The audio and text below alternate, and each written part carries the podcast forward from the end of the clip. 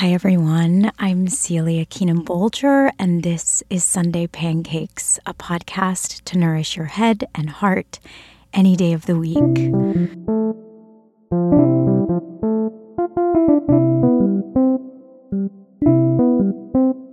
Oh my gosh, my friends, we made it. This is the final episode of the season. It's a mini, but I just wanted to finish us out with a few thoughts and takeaways from these past few months.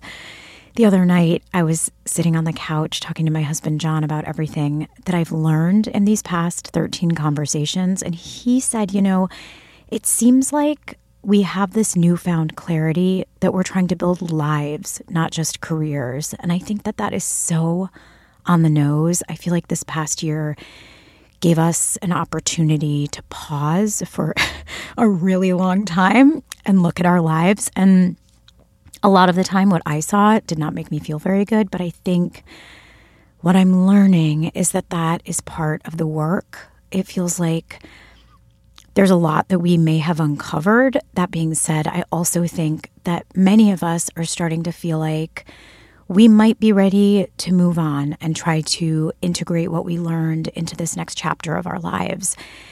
And I guess the question is like, how do we do that? I'm not entirely sure. There's this Elizabeth Gilbert quote that says, We do rituals as human beings in order to create a safe resting place for our most complicated feelings of trauma or joy, so we don't haul those feelings around with us forever.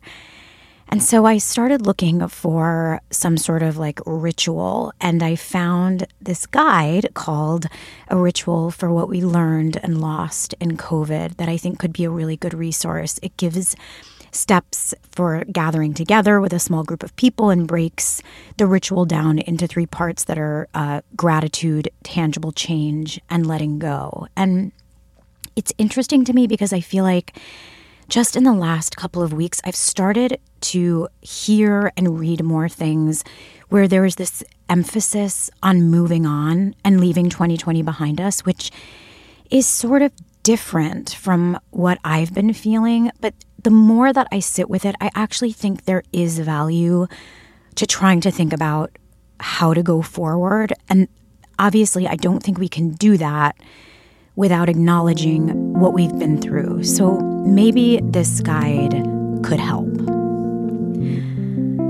Another thing that I've been thinking a lot about is how we move forward when there's still so much that's unknown.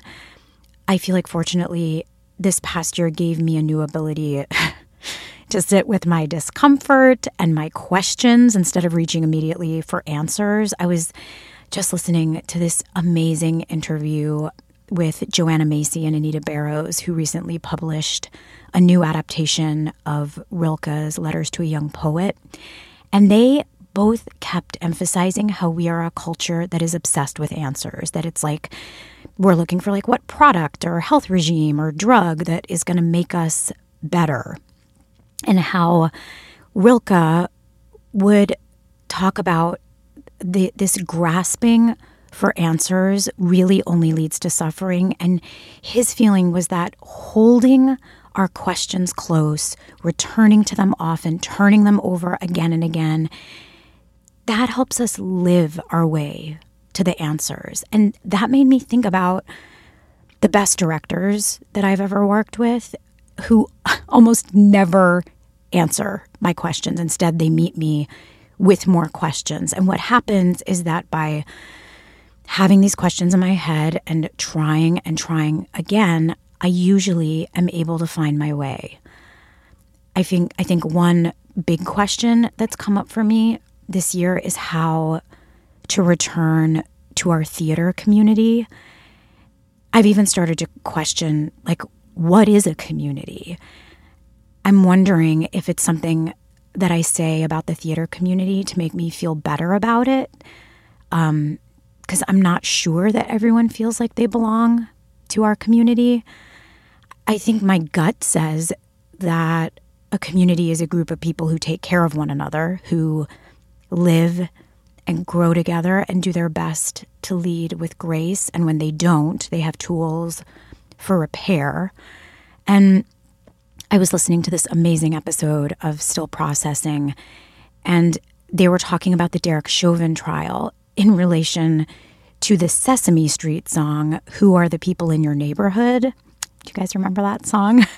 Um, and Wesley Morris posits that the reason the jury came to a guilty verdict was not just about George Floyd, but it was about his community. It was about the Cup Foods worker and the security guard who was trained in martial arts, the off duty firefighter and EMT, and Darnella Frazier, who filmed George Floyd's murder. And he thinks that it took all of them at the scene and then testifying in court to show the jury that what had happened was wrong.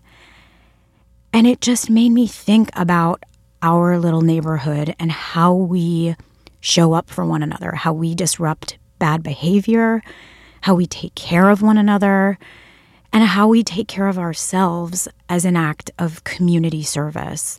Audre Lorde says, without community, there is no liberation. And I know in my bones that that's true. So, I think we should take this summer and be good to ourselves, find the people that we have missed this past year, and talk about all of the ways that we're grateful to be alive, go outside, enjoy the beauty of this miraculous earth. And I think all of these things will help us show up even better for the myriad communities that we get to be a part of.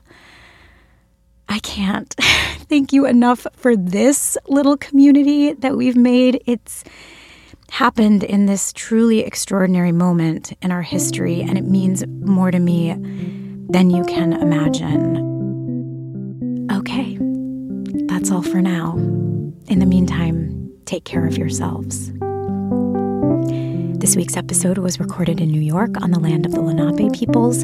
Sunday Pancakes is produced by me and the amazing Rachel Sussman of Plate Spinner Productions, who was the first person who convinced me to even make this pod. Editing and engineering is by the wonderful and kind Tim Kashani and our secret weapon and all around love, Ali Rice of Apples and Oranges Arts. The theme music is by my best friend Gavin Creel. Special thanks this season to my love, John Conlee. Sunday Pancakes is distributed by Playbill.